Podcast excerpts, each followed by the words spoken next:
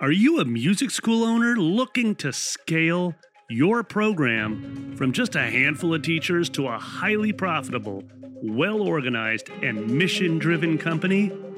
Well, I'm Nate Shaw, co founder of the Brooklyn Music Factory. And I'm Daniel Patterson, founder of Grow Your Music Studio.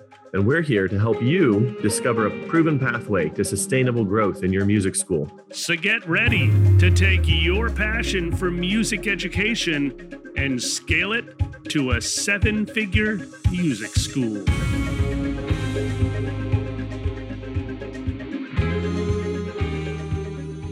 Hey, welcome back to another episode of the podcast. This is Daniel. I've got Nate here, and today we are diving into the metrics that you need to keep track of as an owner. What's on your founder dashboard? And Nate and I have put together a list of crucial numbers that you need to keep track of. And by the end of this episode, you will know what numbers to keep track of, why you're keeping track of them, where you can find those numbers, and uh, helping you overcome maybe some mental obstacles you have and finding the motivation to add this to your plate of things to do. Um, we're going to be careful not to come across as scolding you, and we're not going to get too geeky or deep into the numbers. We're just going to lay out the case for why these things are so important and um, why you actually need to do them to build a successful, sustainable business. So, Nate, I'm excited about this one, and um, I wonder where should we we should start. Do you have Do you have a thought? I do have a thought actually, because as as some of our viewers will notice, a, a very different background for me because I spend uh, many months a year actually living on a small island in Maine, and one of the reasons why I feel so comfortable. Um, kind of running the business from this little fishing village you know, on an island is because I have metrics that I can look at every week that I trust. And and they're a sign of all the great work that um, everyone at Brooklyn Music Factory is doing. And it really just puts my mind at ease and allows me to do what I need to do from here. So I actually think that that's kind of a really important point to start with is like, what's the purpose of a dashboard? Yes. You know, um, and maybe we can start there, Daniel. Does that does that sound good? I think that sounds great. I think this is a timely episode. We're doing this towards the beginning of our second season of the podcast and near the beginning of what most consider to be the school year or where our right. year begins. And this is this is something that you can begin to work on and perhaps have a mid-range to long-range goal of having this stuff mastered by the end of this season of your school. So I think the purpose is a great place to start. Yeah, and I love that comment, dude, which is that don't think that you're going to walk away from this episode and just knock out a dashboard in a day, right? Yeah. Rather, set a goal like you said, Daniel, just be like, hey, how about this season or this school year? By the end of it, I have a dashboard that I really trust, which has measures that mm. I understand and the why. So love it. Um, so the the general um, the purpose of the dashboard is is really simple it's supposed to give you a health check on your business at a glance and so what i mean by at a glance is you can look at the number and basically in 10 seconds or less assess whether or not that number and we've talked about this before is that number good enough or is there a red flag or is it actually exceeding your expectations? In which case, that could be a, a, another growth opportunity for your business. So hmm. Basically, when I look at my dashboard, for example, when I look at the leads that are coming in for a specific service or product that we're that we're offering, um, I'm assessing how many leads came in in the last seven days. How many leads do I need in order to ensure that you know, Jessica, our our sales team, will meet our enrollment targets for the fall, right? Hmm. So, it, are those numbers within the range where I feel confident enough to say, "Yep, our lead magnet's doing well enough, our website's doing well enough, we're driving traffic well, traffic well enough, et cetera." So that's just one example from bucket number one um, hmm. of of the value of a dashboard, right? We just yes. want to be able to, a, a, dashboard is working if you can look at it in just a couple minutes each week and say, huh, okay, okay, wait a minute. I need to look deeper at that this week. Okay, done. That's a scan of your dashboard. Yes. I think that a lot of times, from what I understand, is that people say, I don't keep one because even if I had the numbers, I wouldn't know what to do with them. Mm. And so I would say that this falls under purpose as well because we're going to give you the list. We're going to tell you why you should be keeping the list. And I think in the construction of it or your first version of it, you're going to have to self educate. To go back to what Nate said a few minutes ago, um, there was a certain point in time that I started keeping a financial dashboard. Of course, I had a marketing one, and we're not right. just going to cover marketing in this episode. I want I want people to understand at the outset we're not just going to be talking about marketing metrics here. But when I first started keeping a financial dashboard, the first version of it was primitive, and I'm just going to be really transparent here. I misunderstood a few of the numbers I was keeping track of, and for like a solid year, I was actually calculating a few things wrong for a year. Even with that mistake, even though I was calculating something wrong and mislabeled this or mislabeled that, and eventually an advisor of mine kind of pointed it out, even though it was mislabeled and it was wrong, it still brought value to me. Just the, collection of it, I had much more transparency in the in, in that part of my business. And then after I had maintained it for a while, I, I began the implications of that collection of data and that analysis and that looking at that data then made me realize like ooh it would be helpful if i had this number too. And so i started adding mm. other things to my dashboard because that first version created a new awareness that new awareness created maturity and then that maturity then oh i'm gonna, I'm gonna get flowery here it blossomed into into uh, even more awareness that then caused me to look for other numbers to be a part of that dashboard. So, yeah, like Nate said, um, like Nate said, do a version one, and over time you'll get more sophisticated if need be. Yeah, so good. The self educate that should really be everybody listening should write that on a sticky note right now and just understand that through the process of building, as Daniel said, you will yeah level up. So let me ask you a question, Nate. How often do you look at your dashboard? And I know we're going to get into what's on it, but how often? Yeah, weekly is fine. And then there are certain metrics that I look at monthly, like employee payroll, I look at monthly. Mm. But hmm. weekly is my rhythm. I open my, I basically call Monday my assessment day. Actually, mm. sometimes I do it Sunday when I'm pre- prepping my week as we talked week, about. Yeah.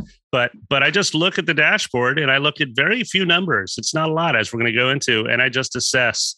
And like I said, if there's a red flag, I know that part of this week needs to go towards unpacking why that number is off. Mm. Uh, I yeah, I, I I do something similar. Um, you do nice. Some numbers are weekly, some numbers are monthly, and I have it actually built right into my task management system, where literally there's a task that sh- pops up every Monday where I go look at that marketing dashboard and this number and, mm. and hmm. these things, and it's just a task there. And since the task recurs, it has the link to the dashboard right in the task. I click it, I look at it. It takes me 30 seconds to a minute and then I go back to the task, I hit complete, and then it sets it up for the next week. And what happens is, is that um, the numbers are populated by an assistant of mine, um, a team member of mine, who goes and collects that data, puts it on the dashboard for me. Um, in some cases, it auto populates, but there's some things that have to be gathered manually. That person puts it there um, uh, before that I would go in and look at it. Yeah. Um, so they have a recurring task as well to go populate the parts of the dashboard they need to, and it and it comes before mine. Now that could start to sound complicated, like oh, I don't have an assistant. Don't worry about it. I'm just saying the point here is that mm. there is a rhythm to this. Some are weekly, some are monthly. I, I agree with you. Yeah, and and to your point a few minutes ago, that assistant or that team member filling in those blanks for you, they come after you're already experienced filling in the blanks yourself. That's, That's one of the a great point. And, yeah. and you you spoke to this earlier, but this is one of the key steps that I think a lot of founders forget and miss. Mm. They think by the time they need a dashboard, they already have a team, so somebody should be taking care of it. I've hired a marketing person; they should just send me stuff all the time. Yes, you know, and you're like, just anyway. So Shall we oh, start it? Uh, I, what do you got to say? I was naive like that at one point. Like I literally was looking to hire someone who could do the analysis for me and come back and report to me what they thought about it. so naive. Yeah. Of course, I needed to spend time doing it myself. And now I'm to the point where even after years of keeping financial dashboard, there's one team member that I'm starting, a senior team member that I'm starting to bring into that and talk about the implications. And we literally just have meetings where I pull up our financial dashboard and I'm talking about the business and what this means and why we do that and, and why we keep track mm-hmm. of that. Mm-hmm. And, you know, I could never have taught that years ago. And how silly of me to think that I was going to have like hire someone even if they could be hired, they'd be way too expensive. right, totally. to um, do that analysis for me. So I know I cut you off there. Look, we haven't even got into the meat of this episode. We already have tons of things to say just on how important this is. Like this well, first 10 minutes has already been super, super rich. We haven't even gotten into the numbers yet. well, and so let's go to bucket number one, dude, because okay. one of the things is this is the area where I just feel like you have such clarity.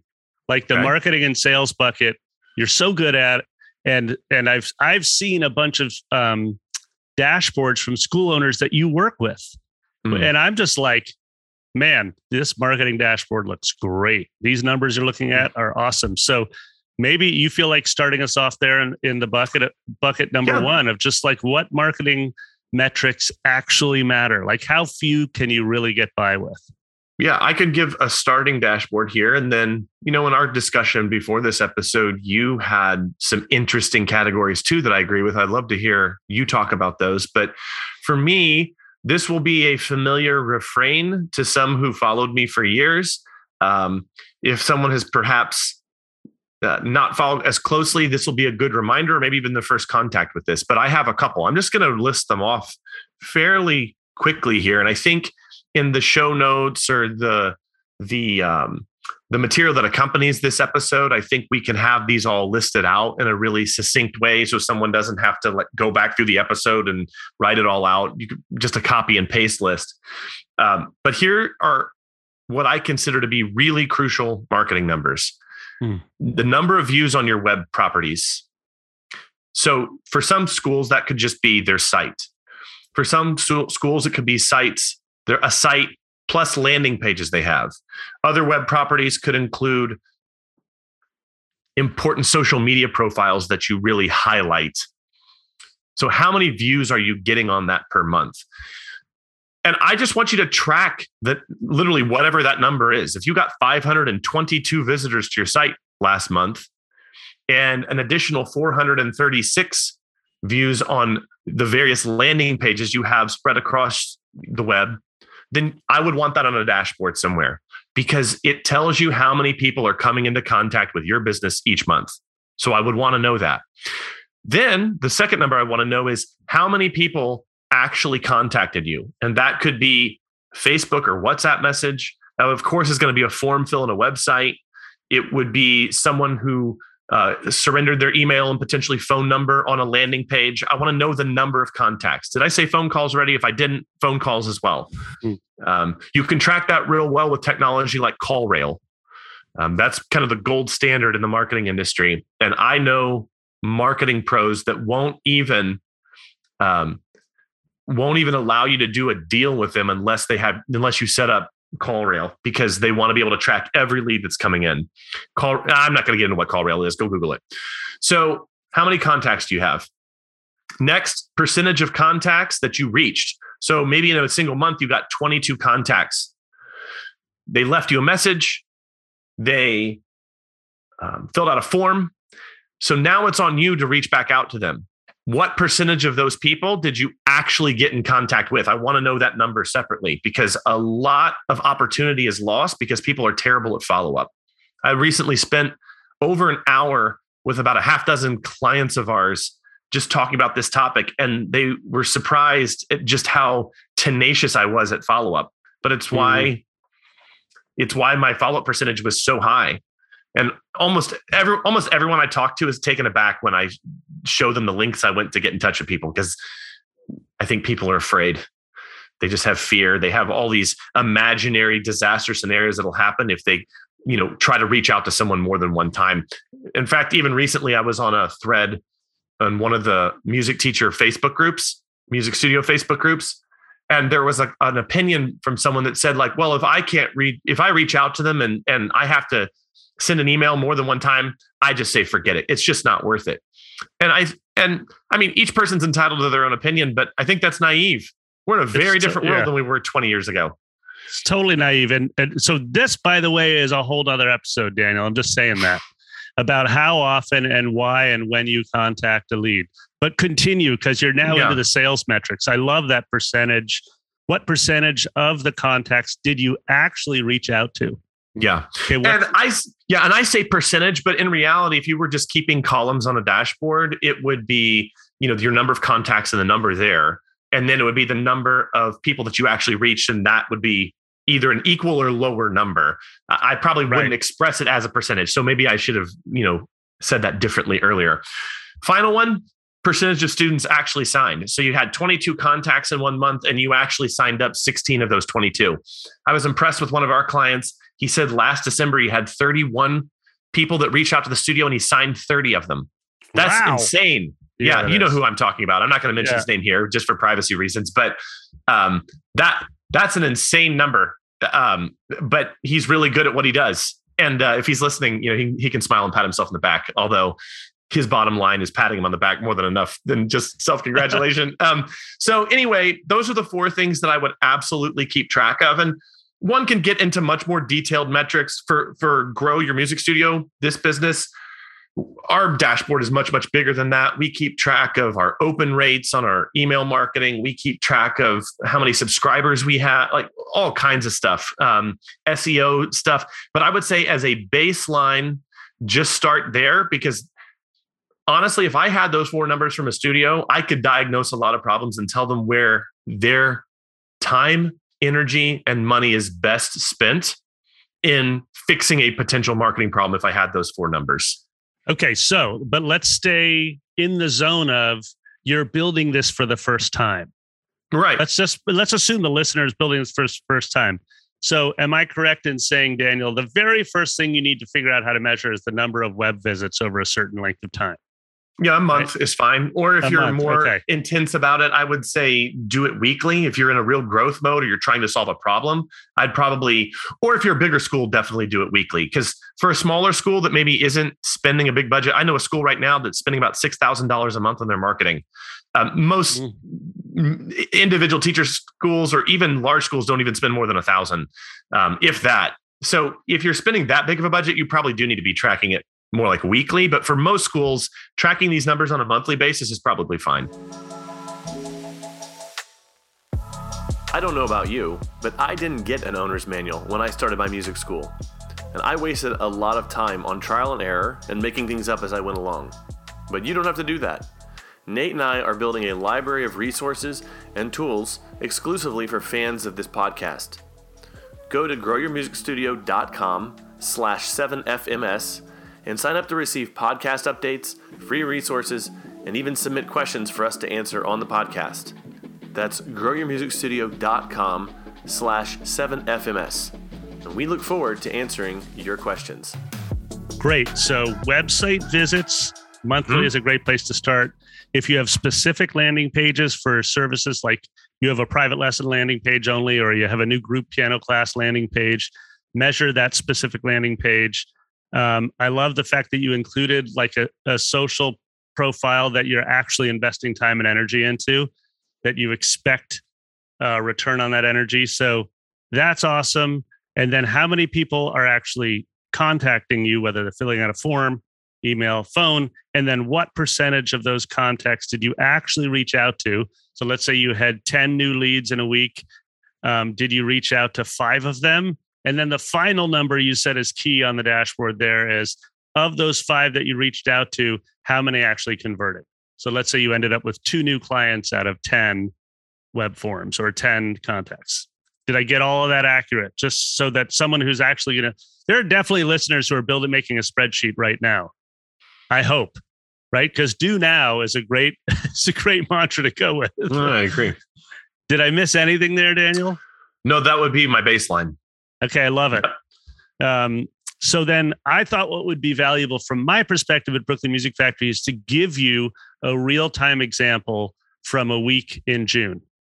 So people are like, wait a minute, what do you mean? Exactly. Um, and and and I want to I want to zero in, and then this will get to something that I measure on the sales piece that I think is important to have on your dashboard. Um, so I'm going to actually talk about our summer camp program. We're recording this at the end of June. I know it's hitting all of our listeners in August, but we're just at the tail end of that entire sales cycle. Camp is beginning in a week, et cetera.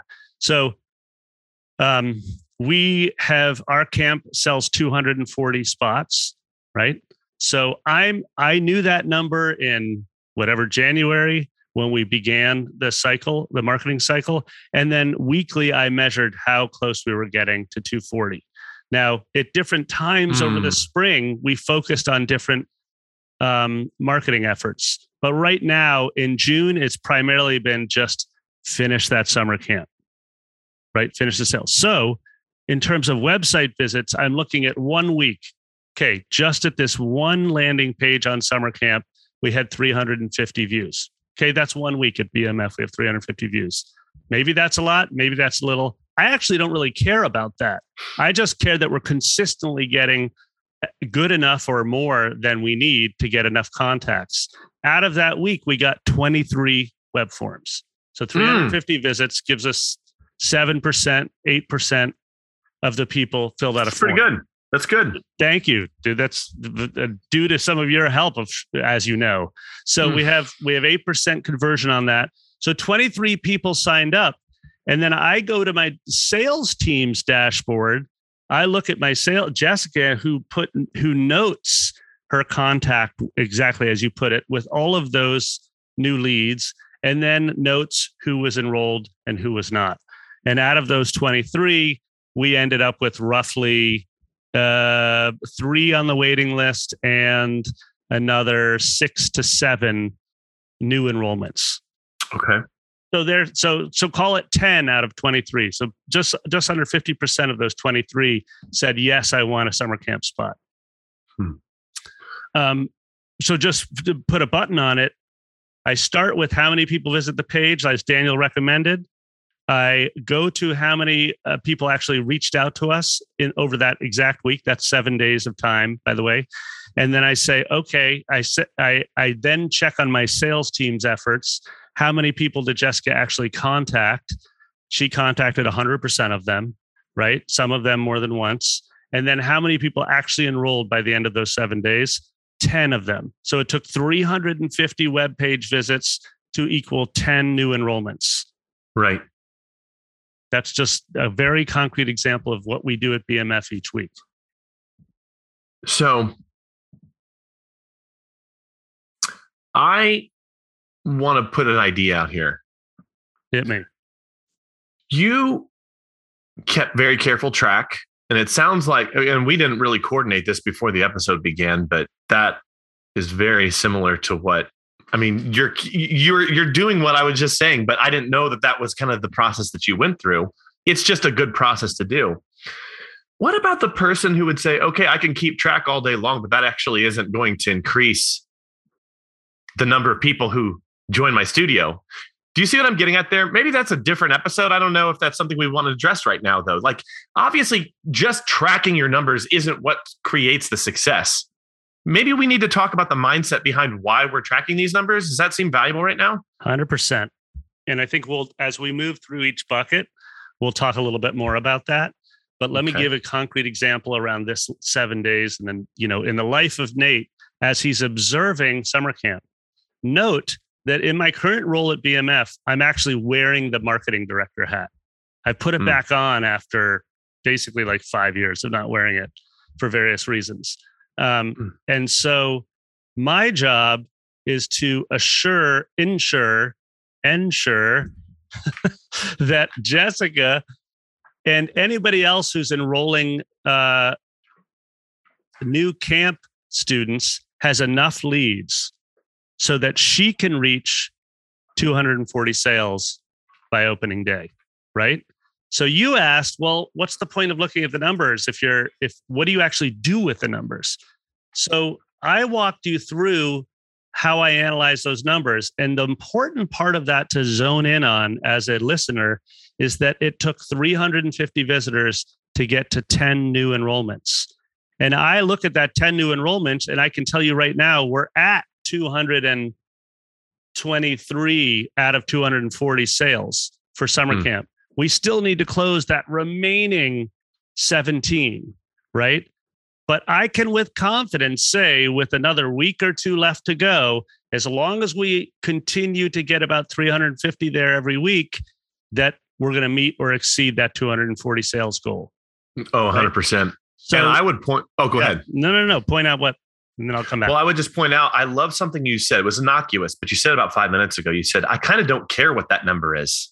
You said that. Mm. I actually agree with that statement because you'll notice as you keep dashboards like this that the numbers you'll see a pattern to the numbers over time you won't yes. have these wild swings like oh we got 350 uh, um, 350 visits this week and we got 10 students but next the week following we got 350 views and then we got 50 and then the week following 350 views but we only got one. You'll see a pattern of the numbers. They'll largely stay consistent over time within a small margin of variation. And um, as you begin as you begin to notice that, you'll think, oh, well, huh, if I wanted 20 in a week, I probably would need to increase to 700. So now you've actually created a, a, solvable problem. Well, how do I increase that number from 350 to 700? This is what keeping the dashboard yes. does for you. It takes the mystery out of of all this works. It's why in our masterclass training, um, it's why that we start with this because mm-hmm. most people think of it as magic or just like, oh, if I just spam my link and my website everywhere, eventually, you know, we'll get lucky in a kind of the clock is a broken clock is right twice a day type mentality. Doesn't mm. work that way. So I love that you kind of don't care what that number is as long as you're getting the end result and as long as you realize that there's a connection between the end result and that that opening number. Bingo. And the number that I do, I do pay very close attention to the sales uh, metrics. Hmm. How many leads did I feed Jessica? And how many of those leads did she convert?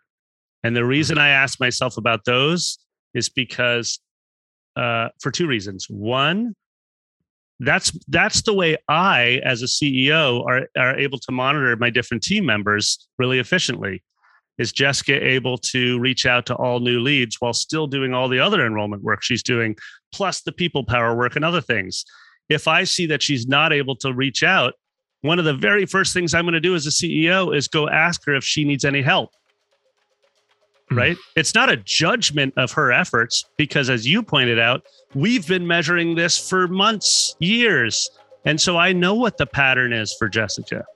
And when I see a gap in that pattern, to me, that's an indication that she, there's she has a lack of resource. Maybe she doesn't have enough time to get it done. So my job as a founder is to go to that person and say, "Hey, how are we doing this week on this? I noticed a little blip in my in my dashboard. Is there anything I can do to benefit you?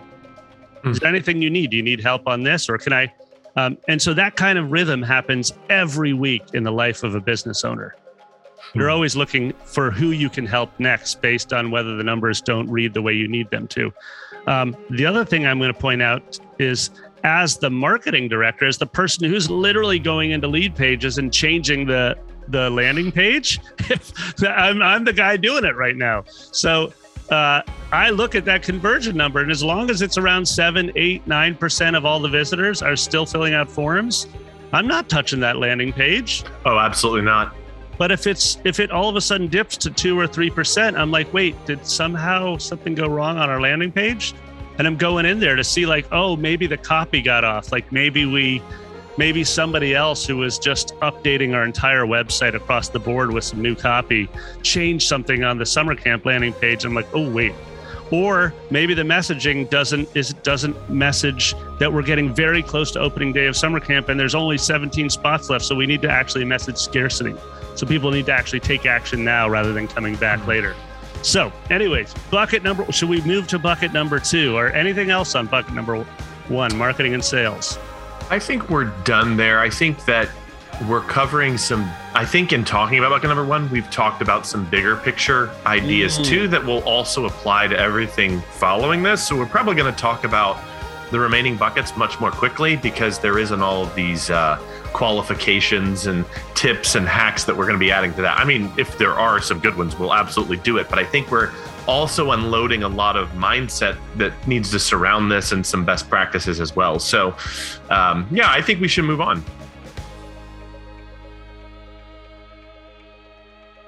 Hey, it's Nate again. You know, every year at Brooklyn Music Factory, we get dozens and dozens of great reviews from our families. And you want to know how? Because we ask them. And they're happy to leave a review because of the positive impact that we've made on them. And so now I have a simple ask for you. If this podcast, the 7FMS podcast, was helpful to you, would you mind leaving a review for Daniel and I? And please share the podcast with another music school owner that you think might benefit. It's one of the best ways that you can support us. We appreciate it.